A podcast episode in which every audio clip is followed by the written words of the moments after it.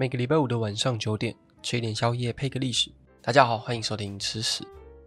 我们的头贴最近有改过了，所以在其他播放器上面应该会看到不一样的 logo，但那个还是我们哦。那我们就开始今天的故事吧。大概在我国中的时候吧，我第一次听到马卡龙这种甜点。我那时候听到一颗马卡龙的价格的时候，真的傻眼。这一块甜的要命的东西，竟然比麦当劳的套餐还要贵，而且我已经把薯条、可乐都升级完喽。但是还是有蛮多人喜欢这个可爱的小甜点。马卡龙最一开始是来自于一个意大利的修道院，修道院里面的修女呢，为了做一个连吃素的人都可以吃的点心，所以他们就发明了这个可爱的小东西。可是到底是什么样的原因让它进入法国的甜点界，让它成为法国的甜点代表呢？先让我们回到十六世纪的意大利吧。今天的主角来自一个中世纪非常有名的家族。他们就是意大利的佛罗伦斯美第奇家族。如果你出生在十六世纪又刚好姓美第奇的话呢，恭喜你，你可以少奋斗一百年，完全不用工作，你到处玩，你想怎么样就怎么样。但是，一百年之后记得回来哦，你要埋在那个金碧辉煌的坟墓里面。美第奇家族呢，一开始是从事羊毛纺织业起家的，在十五世纪的时候开始在银行界还有商业界崛起，这是他们主要赚钱的来源。赚了很多钱之后呢，他们就开始涉猎其他的领域，尤其是政治的领域。梅第奇在佛罗伦斯共和国里有一定的影响力，在当地被称为建主，有点类似地下市长的概念，就是佛罗伦斯的非官方统治者。当地的民众呢，都会听从梅第奇家族的指挥，甚至连官方的单位也会询问梅第奇家族的意见。在建筑、科学还有艺术的领域，也是他们感兴趣的项目。他们赞助了非常多有名的艺术家、科学家，像是米开朗基罗、达文西，还有伽利略等等，是意大利文艺复兴的重要推动者。在历史上呢，他们被称为文艺复兴的教父。美第奇在中世纪欧洲呢是非常大的一个名门望族，总共出过了三位教宗、两位法国皇后。那其中一位皇后就是我们今天的主角凯萨琳·美第奇。一五一九年，凯萨琳在佛罗伦斯出生，但出生没多久之后，他爸妈就死了。不到一岁的凯萨琳呢，他就变成了一个孤儿，他的阿嬷就把他接回家照顾。但没过多久，他阿妈也去世了。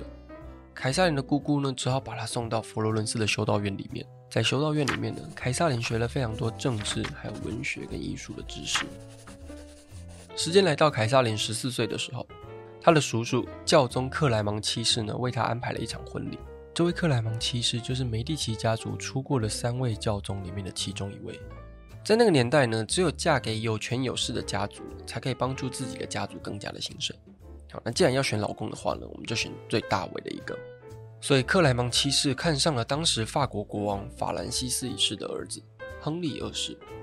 一五三三年，凯撒琳就从意大利一路往北嫁到了法国，成为了中世纪的北漂少女。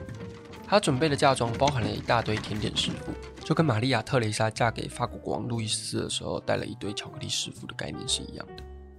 凯撒琳带的师傅里面就有几位会制作马卡龙，所以这个可爱又甜蜜的点心呢就被他跟着一路带到法国了。但凯撒琳的婚后生活却不像马卡龙一样这样甜甜蜜蜜的。据说凯撒琳并不是这么的好看，所以结婚之后没多久呢，亨利二世就搞上了大他二十三岁的保姆迪安娜。亨利二世不仅把所有的心思放在这个小三身上，甚至还让他参与各种的事务。凯撒琳从小就受过良好的政治教育，而且身为一个正宫，他对于自己没有办法进入法国的政治中心，当然会觉得，嗯，搞什么？结婚之后的几年内呢，凯撒琳也一直生不出小孩，但亨利反而跟他的小三生了一个女儿，这证明了亨利二世是生得出孩子的，所以大家自然就把矛头指向了凯撒琳。街道上就开始流传了凯撒琳不孕的消息啊，甚至有些都市传说就开始谣传，凯撒琳呢其实是个女巫，所以她才生不出小孩。在种种的压力之下，她开始尝试各种民俗偏方，就是为了让自己能够怀孕，像是喝母鹿的尿，或是躺在牛的大便上面。但这个问题的根本原因呢，就是亨利二世一点都不想跟她生小孩。凯撒琳无奈之下，就只好跑去找她的公公，也就是亨利二世的爸爸。那时候的法国国王法兰西斯一世求救，在爸爸的协调下呢，凯萨琳与她的老公关系有稍微变好一些。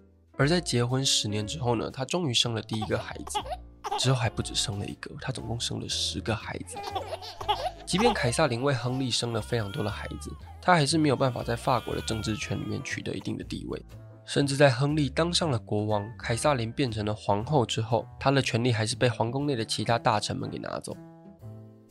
一五五九年，亨利二世因为受伤所引发的败血症而去世，所以他们的大儿子法兰西斯二世呢就当上了新的国王。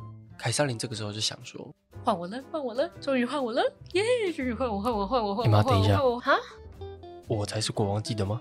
我所以，当凯撒琳想要发挥他的政治才能的时候呢，他的儿子却把统治权呢分给他的老婆，还有朝廷内的其他大臣。凯撒琳再度跟法国的政治无缘。但是，这个新国王当了一年之后就死掉了，所以就由凯撒琳的第二个儿子查理九世当上了国王。查理九世是个妈宝，他妈妈说什么那就是什么。查查去睡觉。好啊，拜拜。终于在凯撒琳等了四十年之后呢，获得了他期待已久的权利。在他掌权的这一段期间呢，他为了巩固自己得来不易的势力，所以他就发动了许多暗杀的行动。据说他的房间里面有一整柜的毒药柜，全部都是他拿来暗杀的工具。但这些暗杀行动呢，也引发了许多斗争。最严重的一场就是圣巴托罗缪大屠杀。在十六世纪的时候，法国国内的宗教一直都有一些冲突，尤其是新教跟旧教。凯撒琳一开始呢，就采取一些平衡政策，他不支持任何一派。让两种教派互相制衡，达到一种表面上的平衡。直到新教的势力越来越大，开始影响了凯撒琳的统治权的时候，他就决定暗杀新教的领袖，并且大规模的清算新教的势力。总计大约有数万的新教徒死在这个著名的圣巴托罗缪大屠杀里。凯萨琳就被当时的民众认为是这一场悲剧的策划者。一五七四年，查理九世死掉之后呢，就由凯萨琳的另外一个儿子亨利三世登上国王。亨利三世就不像他哥哥查理九世一样是个妈宝，他是一个聪明又有主见的国王，所以凯萨琳呢也渐渐失去了他统治的权利，直到他去世为止。凯萨琳的一生充满蛮多冲突的，他从小在一个名门望族中长大，结果他到了法国却被打入冷宫，他也会透过肮脏龌龊的暗杀行为呢来巩固自己的势力，可是他也为法国的艺术文化带来深远的影响，像是穿束缚啊，还有他为法国带进了第一双高跟鞋。当然还有我们今天的马卡龙。其实那个时候的马卡龙呢，是单纯用杏仁粉、蛋白还有糖呢混合成的一种饼干，它只有一片，不像现在一样是两片夹在一起。现在这种马卡龙呢，是在十九世纪的时候由法国一间很有名的甜点店发明的。他们在两片饼干中间呢，加入了奶油啊或果酱一些馅料的，就变成现在马卡龙的原型。关于马卡龙的来源呢，其实还有另外一个传说。据说在法国中部的修道院里面呢，有一个很胖很胖的修士，他在揉面团的时候，因为他太认真太努力了，结果他突然太累就倒在面团上面，它的肚脐就压在了面团上，所以烤出来的马卡龙呢就有一个洞，所以马卡龙被叫做修士的肚脐。那以上就是马卡龙的故事，下一集我们来聊聊素食在人类历史中的发展吧。如果你喜欢吃屎的话，欢迎追踪吃屎的 IG、Spotify、Sounds on、Apple Podcast，还有 Google Podcast 跟 KKBox。好，那我们就下期见喽，拜了。